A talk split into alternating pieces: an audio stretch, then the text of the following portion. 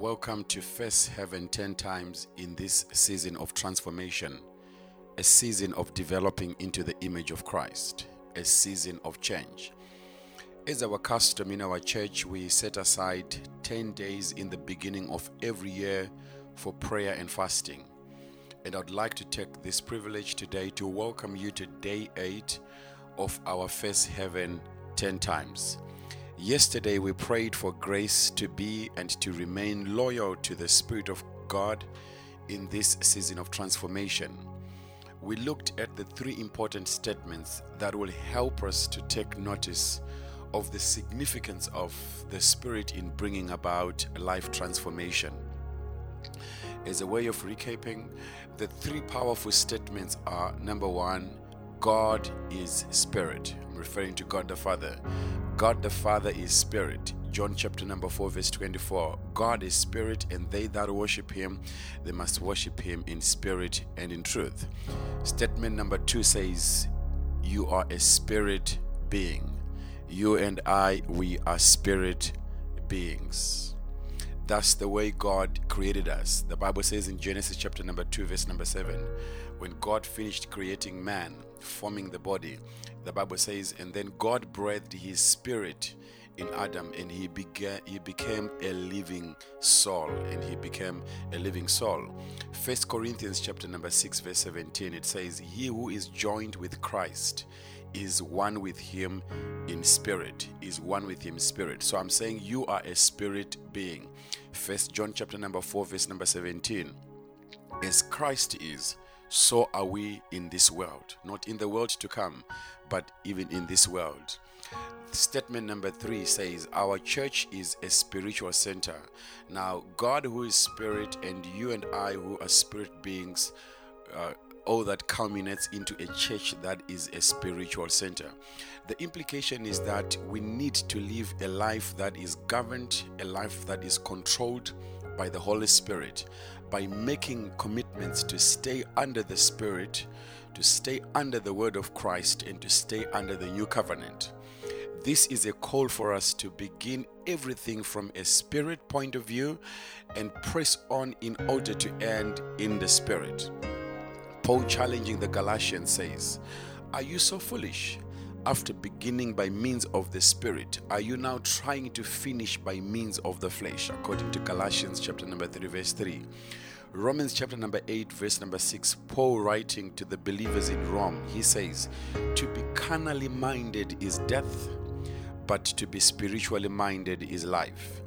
As for today, let us look at it this way in order to be and to remain loyal to be to the spirit of Christ in us there is need for us to grow in our knowledge and understanding of the will of God especially in this season of transformation. There is need for us to grow in our knowledge and understanding of the will of God. The glory of this is that the will of God is manifested in the new covenant the new covenant God has revealed to us, has given to us, and is enabling us to walk in. Here is a very important aspect never to miss in your Christian walk. Your soul plays a very, very key role in transformation. Your soul plays a very, very key role in transformation, not only in transformation, but in your spiritual walk. Now, when I'm talking of your soul, I'm referring to number one, your mind. I'm referring to your thinking, your your perceptions, your understanding. That's the element of your believing and uh, discerning. Number two, when I'm talking of your soul, I'm referring to your conscience, the ability to know right and wrong. And number three, when I'm talking of your soul, I'm referring to your will, the ability to choose and decide.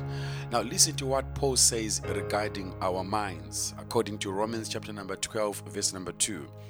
Do not conform to the pattern of this world, but be transformed by the renewing of your mind.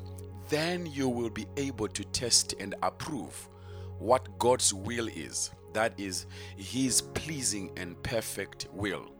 What is going to enable us to have knowledge of the will of God are minds that are being renewed. To renew, it means to cause something to become new and different. This is a this is in comparison to the old way of thinking. In other words, the world way of thinking. To renew also refers to an act of re establishing something in a like new and often improved manner. The implication of this verse is that we have to make a decision to want the renewal of our minds to take place. It's something that we have to make a decision over, especially in this season of transformation. In other words, this is a call to embrace the values of our new life in Christ, to, to, to embrace the values of our new covenant, and to embrace the values of the Spirit of Christ who is at work in us. In all this, the word of Christ occupies a center stage. Mark this. In all this, the word of Christ occupies a center stage. My sincere prayer is that in this season of transformation, you and I will exceptionally value the word of Christ. I can hear the resounding words of Job in Job chapter number 23, verse 12, saying, I have valued, in other words, I have esteemed the words of his mouth more than my necessary food. I have valued the words of God more than my necessary food.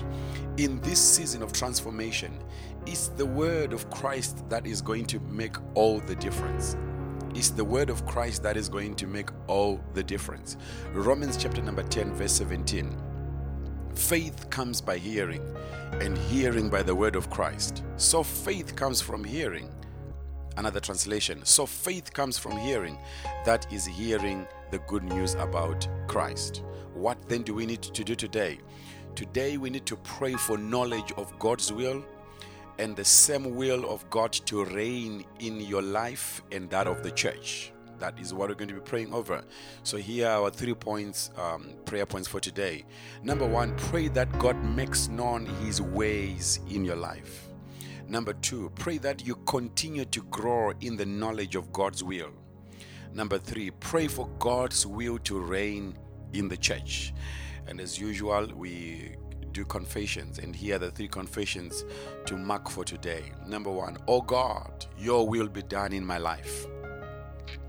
I am growing in my knowledge of the will of God in this season of transformation. The will of God is reigning in my life and in my church. Once again, welcome to day 8 of our Face Heaven 10 times in this season of transformation, a season of becoming like Christ, a season of change. May the undeserved, unearned, and unmerited favor of our Lord Jesus Christ be with you in this day as you pray. This is Pastor Danny.